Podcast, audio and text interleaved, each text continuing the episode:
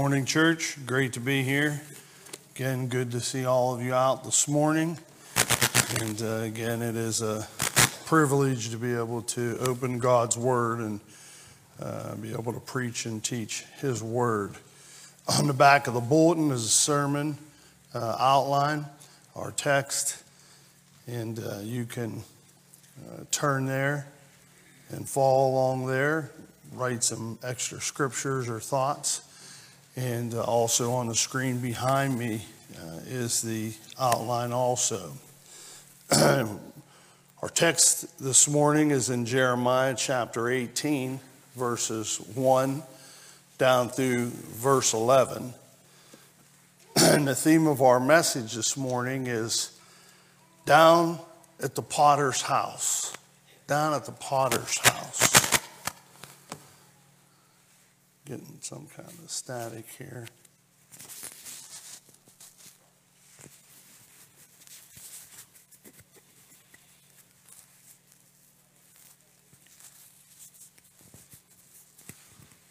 Okay, if that keeps going, we'll, we'll shut it off. We'll see what happens. Jeremiah 18, 1 through 11, reading from the New King James Bible.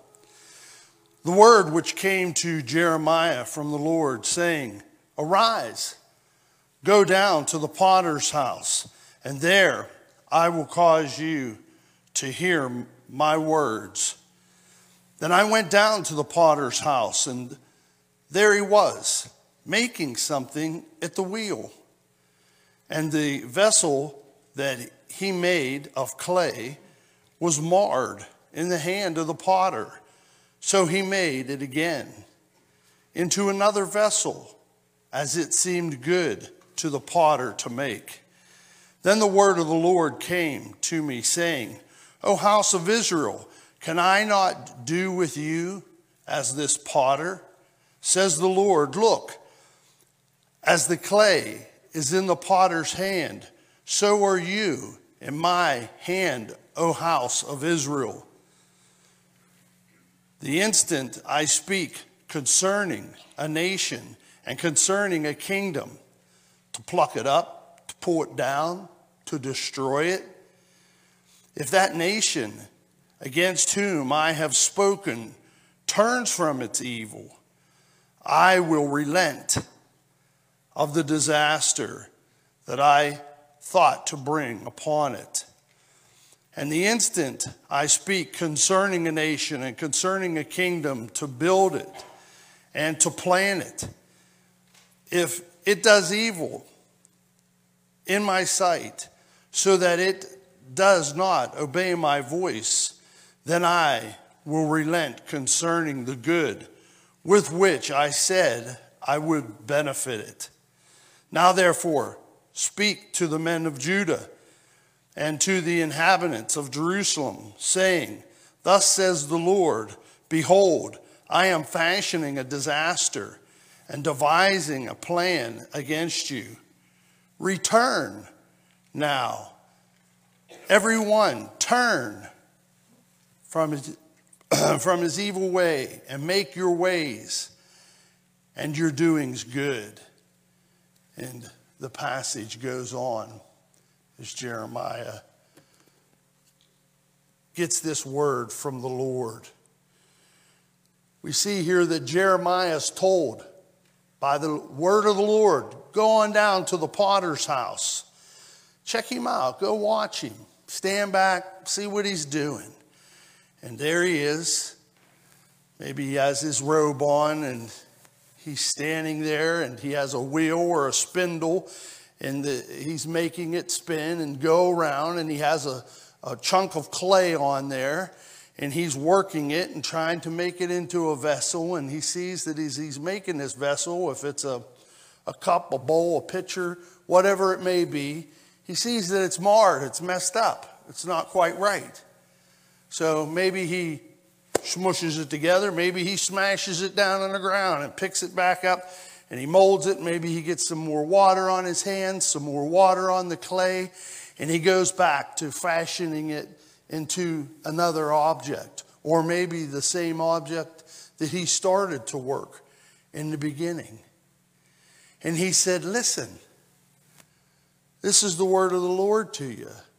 He says, talking about uh, the nation, when you look at the, the primary application here of what God is telling Jeremiah to, to tell the people, he's telling them that around 600 BC, Israel had drifted further and further from God. God broke them and gave them as a helpless nation to Babylon. Jeremiah thought that God may break his promise, but he is not a liar, and he will fulfill the promise through making another nation, spiritual Israel, the church. So we see here that he says that if I promise things and I'm going to build a nation and I'm going to do this for them, and they repent and they do what's right, you're going to receive the promises and so forth that I'm, I'm going to give you here. But if you don't do those things, then I'm going to relent and I'm going to cause, I'm going to pluck you up, I'm going to destroy you, I'm going to, to bring you down. So that's the idea here of this potter. Now, the real application, if we could say, well, Dave, what does this mean to us today? We're not Israel and so on and so forth. But there's principles, there's lessons that we can learn here today for us. The real application for today is now all these things happen to them as examples, and they were written for our admonition, upon whom the ends of the ages have come. 1 Corinthians 10 11. These things have been written back here in the prophets and in the scriptures of the Old Testament. Why? so that they can bring admonition, they can bring encouragement to us, to the ends of the ages, it says here. So suppose we too should go down here to the potter's house for some lessons today. It has not changed much from that day to this day today. Note the potter here. God has authority to make what he desires something of beauty or something of utility, just like a jar or a cup or a bowl or a pitcher, something of maybe honor, maybe something of, of dishonor. God is interested in what he is making of the clay as if it was a, a thing of art. He, he's watching it, keeping his eye on it. He's attentive here to the things that he's making. And remember, he, he finds a little mar, he finds some defect, something wrong with it. So he's going to reshape it and make it. God has the power to change a vessel into another vessel at his will. He's the creator, he's the planner, he's the maker. Let's look at point one God is the potter. Job chapter 10 verse 9 says, Remember, I pray that you have made me like clay. And will you turn me into dust again? Hmm. You've made me like clay. You've made me like this clay that you're going to mold me or make me, Job saying to God. But are you going to put me back to the dust of the earth? You see, God's a creator. In the beginning, didn't he do what? He took from the dust of the earth made clay, breathed his spirit into us, and we became a living soul, a living creature. Philippians 1 6 says, being confident of this thing, that he who has begun a good work in you will complete it until the day of Jesus Christ. So he's the clay, he's the creator, and he can mold us, he can shape us.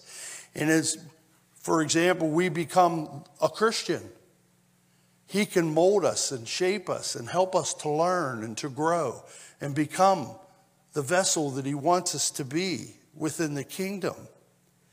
And you know, not only that, he can take the person who's not the Christian because God's the, the potter, and he can take and mold broken lives. Remember David, the psalmist, after he had sinned with Bathsheba. He says in Psalms 51, 5 through 11, Behold, I was brought forth in iniquity, and in sin my mother conceived me. Behold, you desire truth in the inward parts, and in the hidden part you will make me to know wisdom. Purge me with hyssop, and I shall be clean. Wash me, and I shall be whiter than snow. Make me hear joy and gladness, that the bones you have broken may rejoice. Hide your face from my sins and blot out all my iniquities. Create in me a clean heart, O God, and renew a steadfast spirit within me. Do not cast me away from your presence. Do not take your Holy Spirit from me.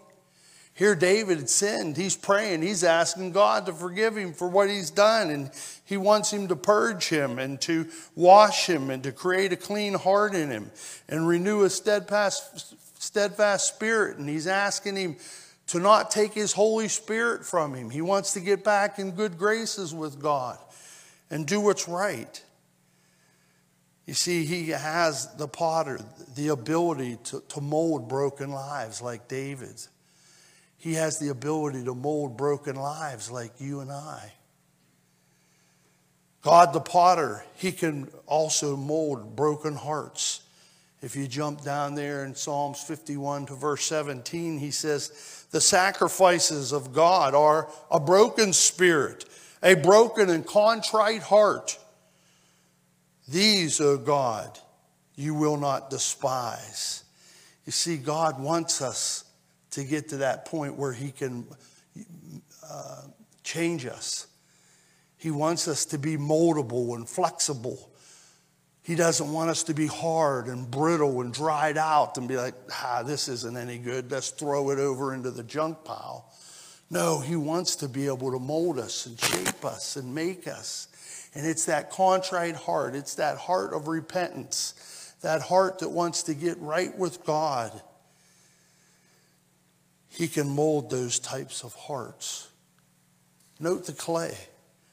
The clay has the capacity, if it yields to the potter, to be what the potter desires it to be.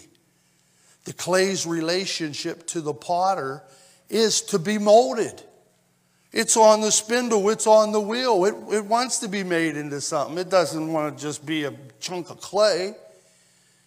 No, it wants to be some type of vessel, something that can be usable, something that God can mold us into so that we're useful to Him and to the kingdom and even to the world as we may go out and evangelize and try to bring others to Christ and help them accept the gospel of our Lord Jesus Christ. You see, the clay's relationship to the potter here is to be molded. It must be moldable and flexible, not some hard, brittle thing that can't be molded. Secondly, the potter has in mind a design and purpose for every vessel. You see, God, whenever He sets out to mold us and to make us, He, he has a plan for us. He wants us to become something. God, He knows that we exist. Matthew 6, 6 through 8 says, But you, when you pray, go into your room, and when you have shut the door, pray to your Father who is in the secret place, and your Father who sees in secret will reward you openly. And when you pray, do not use vain repetitions as the heathens do, so they think that they will be heard for their many words. Therefore, do not be like them for your Father knows the things that you have need of before you ask them. You see, God knows we exist. He knows when we go into that secret place and into our prayer closet and when we're in there because He's in that secret place and He's there and He knows we exist. And He wants again to be able to mold us and to shape us. What do you need? He knows what we need. If we read a little further there in Matthew 6 25 through 33, it says, Therefore I say to you, do not worry about your life or what you will eat or what you will drink, nor about your body and what you'll put on. Is not life more than food and the body more than clothing? Look at the birds of the air, for they neither sow nor reap nor gather into barns, yet you, excuse me, yet your heavenly Father feeds them. Are you not of more value than they? Which of you, by worrying, can add a cubit to his stature? Who of us, by worrying, can add an inch to ourselves? So, why do you worry about your clothing? Consider the lilies of the field, how they grow. They neither toil nor spin. And yet, I say to you that even Solomon, in all his glory, was not arrayed like one of these. Now, if God so closes the grass of the field, which today is here and tomorrow was thrown into the oven, will he not much more clothe you? Oh, you a little faith. Therefore, do not worry, saying, What shall we eat? Or what shall we drink? Or what shall we wear? For after all these things the Gentiles seek. For your heavenly Father knows that you need all these things.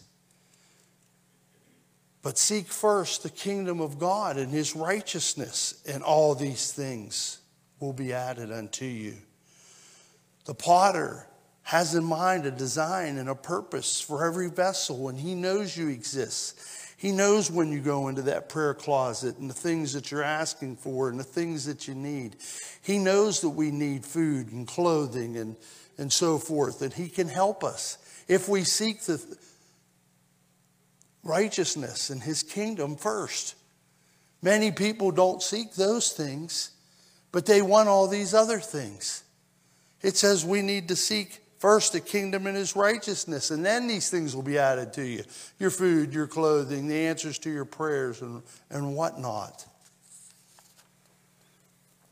He has, the potter, God, he has a purpose and a pattern for you in your life. 1 Corinthians 7 17 says, But as God has distributed to each one, as the Lord has called each one, so let him walk. And so I ordained in all the churches. You see, he has a purpose and a plan for us. He has a purpose and a plan for his church here in Monroeville. He wants us to be moldable and flexible so that He can use us in the, the world here and our part of the kingdom in the greater Monroeville and Pittsburgh area. Thirdly, we see all God's vessels. We're all made of common clay. The clay is powerless to improve its condition. Galatians 7, or excuse me, Galatians 5 17 says, For the flesh lusts against the spirit, and the spirit against the flesh and these are contrary to one another, so that you do not do the things that you wish. See, we're all common. We all have the same trials and testings and sins and issues and things that we're battling. And our flesh and spirit are battling each other. You see, God knows this about all of us. And the value is when the clay is in the potter's hand. Galatians 5:18, the next verse there says, "But if you're led by the Spirit, you are not under the law." We need to be led by the Spirit. The message of the Holy Spirit is the Word of God. We need to be led by the Word of God and His teachings, not just what we feel or what we think or what we believe, or maybe what society's trying to uh, force feed us and push down our throats. No. We're powerless as clay. We're just common clay there. But in the potter's hand, he can mold us and make us. We all need to pray the prayer of submission. We need to ask Lord, the Lord, take me and break me and mold me and make me into the vessel that is honorable and useful in your hand. Note the wheel and what the wheel does with the clay on there, and as the potter's working with it, it moves at various speeds.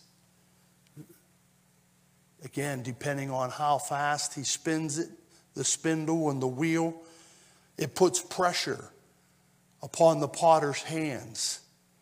And he can make that, and when the pressure is going on it, he can mold it and shape it and get it to do what he wants it to do the, circumstance, the circumstances of life shape us to his desire. The more pressure God puts on us, the more we should yield to him.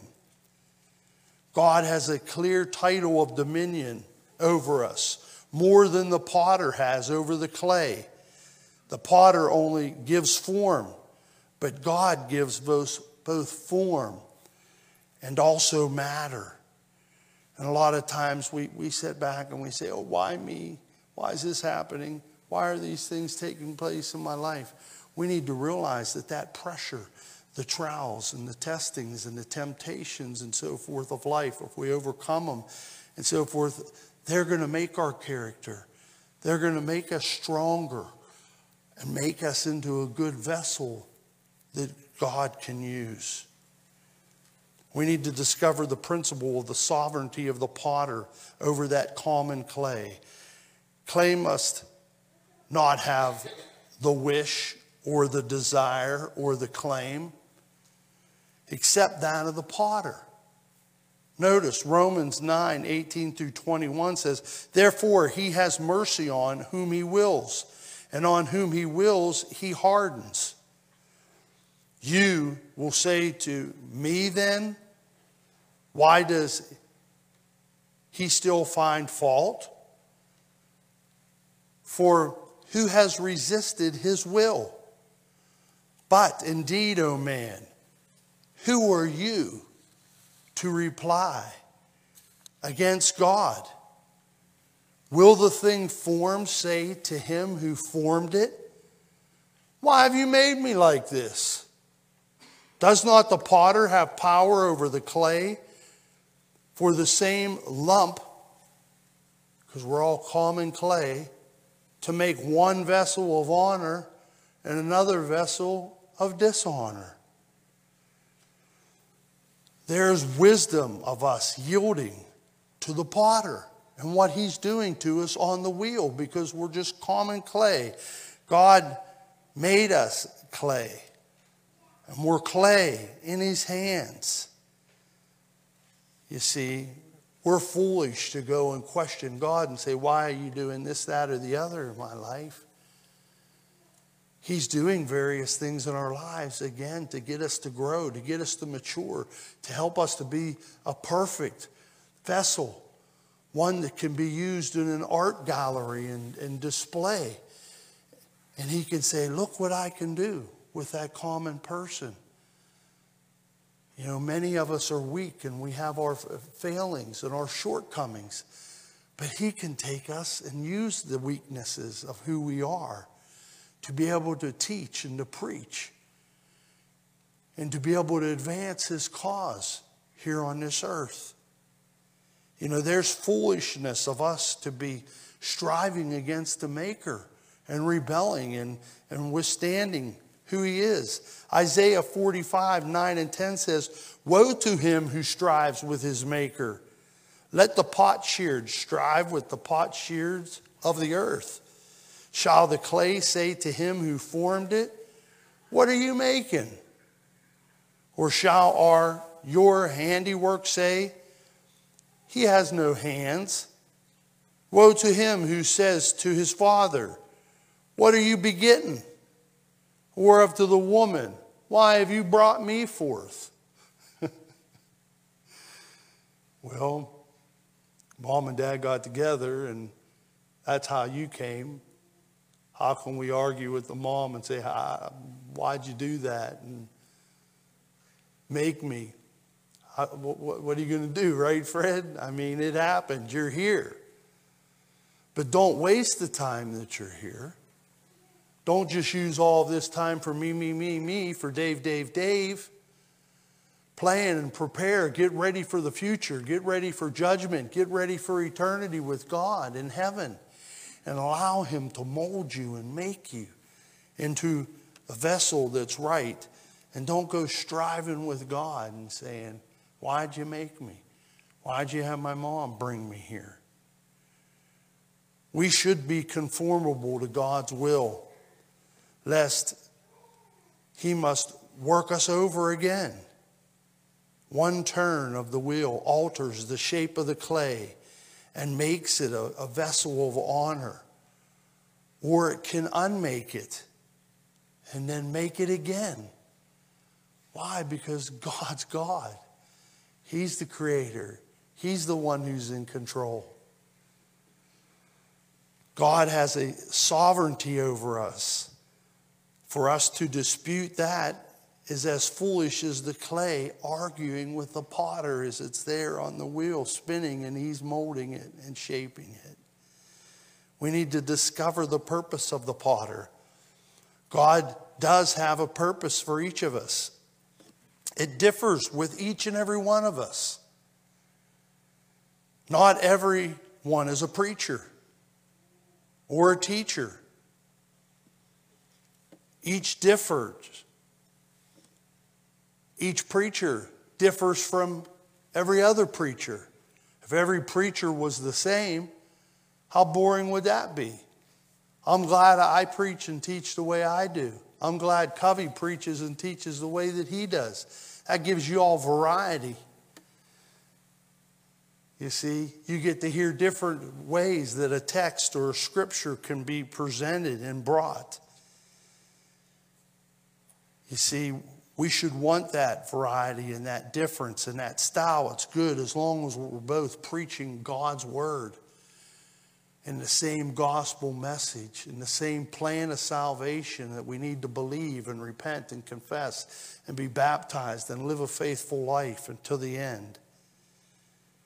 Not everybody's an elder. Not everybody's a deacon. Not everybody's a teacher. Not everybody's a servant. Not everybody's a giver. Not everybody's a helper. Not everybody is a planner. Not everybody is a singer or a, mu- a uh, musician. Not everybody's that prayer warrior or that encourager, or on and on and on and on. You see, God has a purpose for each one of us in the church. If we all did the same thing, where would we be? We need all these different things. And God can mold us and shape us and make us. Why? So that we have a variety and we can accomplish great things for the Lord. We will not be beautiful or useful on our own. God, the all wise creator, must make us into a magnificent, useful piece for his purpose. The potter is wise the clay's just ignorant to the potter's plan. He knows what the purpose is, even if we don't know. God is not done with any of us yet until we pass from this life. Some may refuse to be moldable. Some may be rebellious. Some may be stiff necked and say, I'm not going to do that. Well, then you're going to be in trouble when you stand before God someday. God has to determine his reactions by our reactions to his molding. Are we going to listen to his word and do it, or are we going to reject it?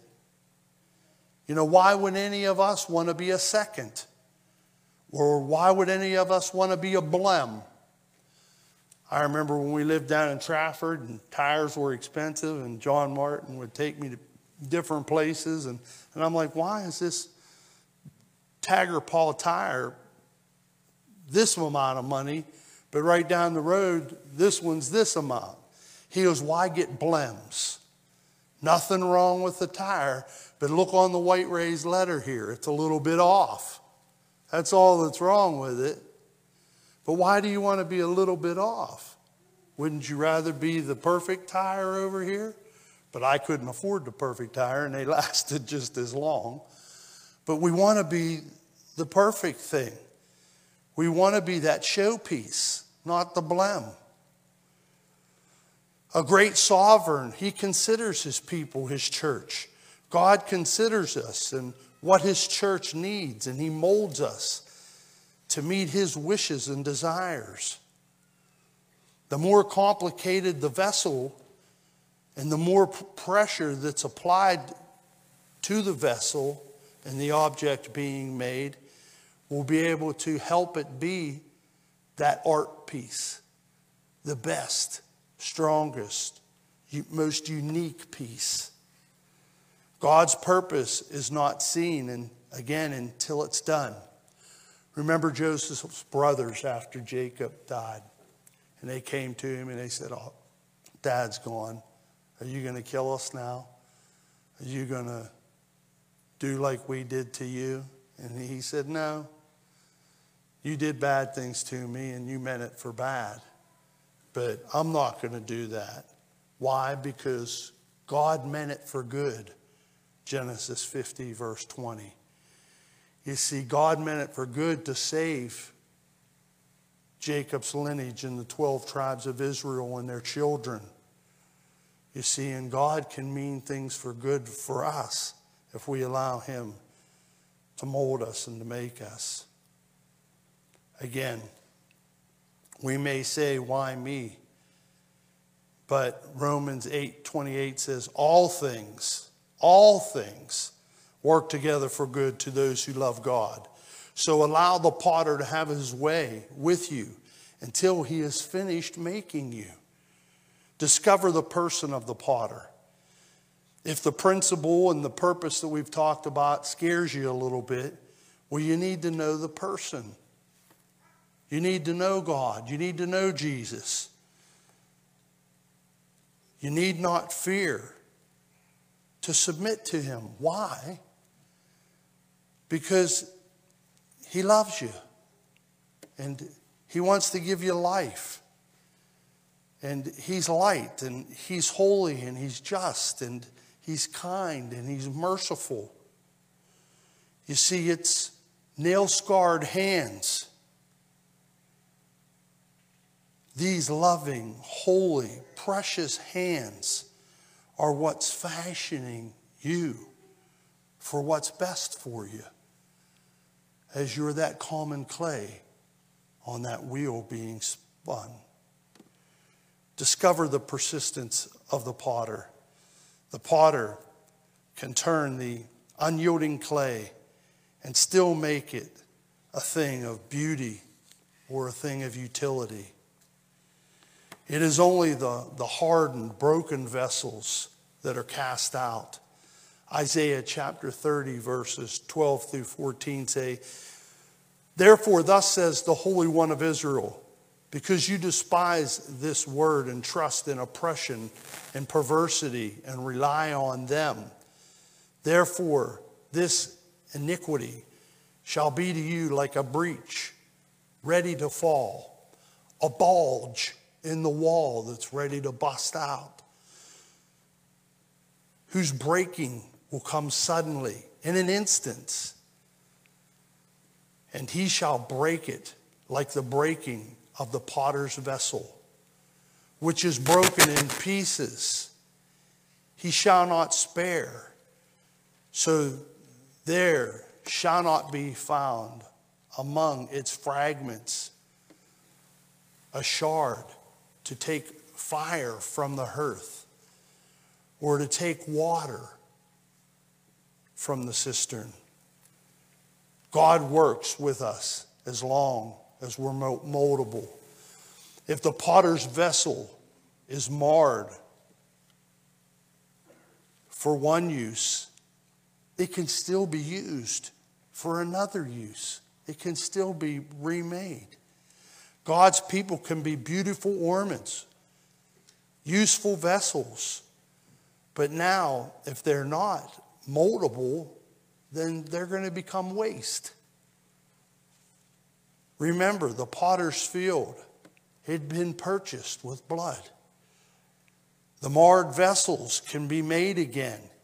He bought it so that he can remake you and me. Fourthly, the supreme passion of the divine potter is the perfection of the vessel. God sees the beginning from the end. Therefore, he breaks us and makes us into the best vessel that he can make. He wants the vessel to look like the image of his son, Jesus Christ. Romans 8, 28 through 29 says, And we know that all things work together for good for those who love God and those who are called according to his purpose, for whom he foreknew, he also predestined to be conformed to the image of his son, that he might be the firstborn among many brethren.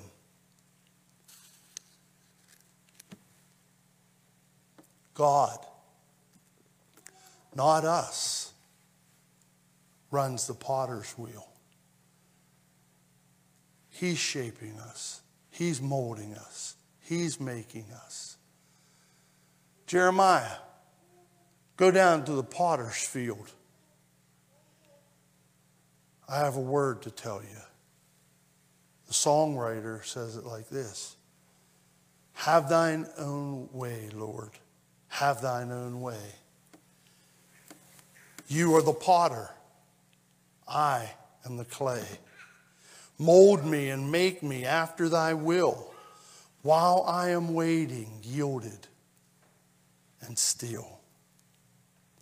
In conclusion, if you submit to the persistent potter, allow the principle of God's sovereignty in your life, you will be made useful to God and even to men who you can teach and preach and evangelize. You know, the same sun that melts wax, it also hardens clay. So we need to remain moldable, flexible, so that God can make us into what He wants us to be. How about you today? Will you, the sinner, learn that God is the potter and can mold us and change us from being a sinner to being a saint.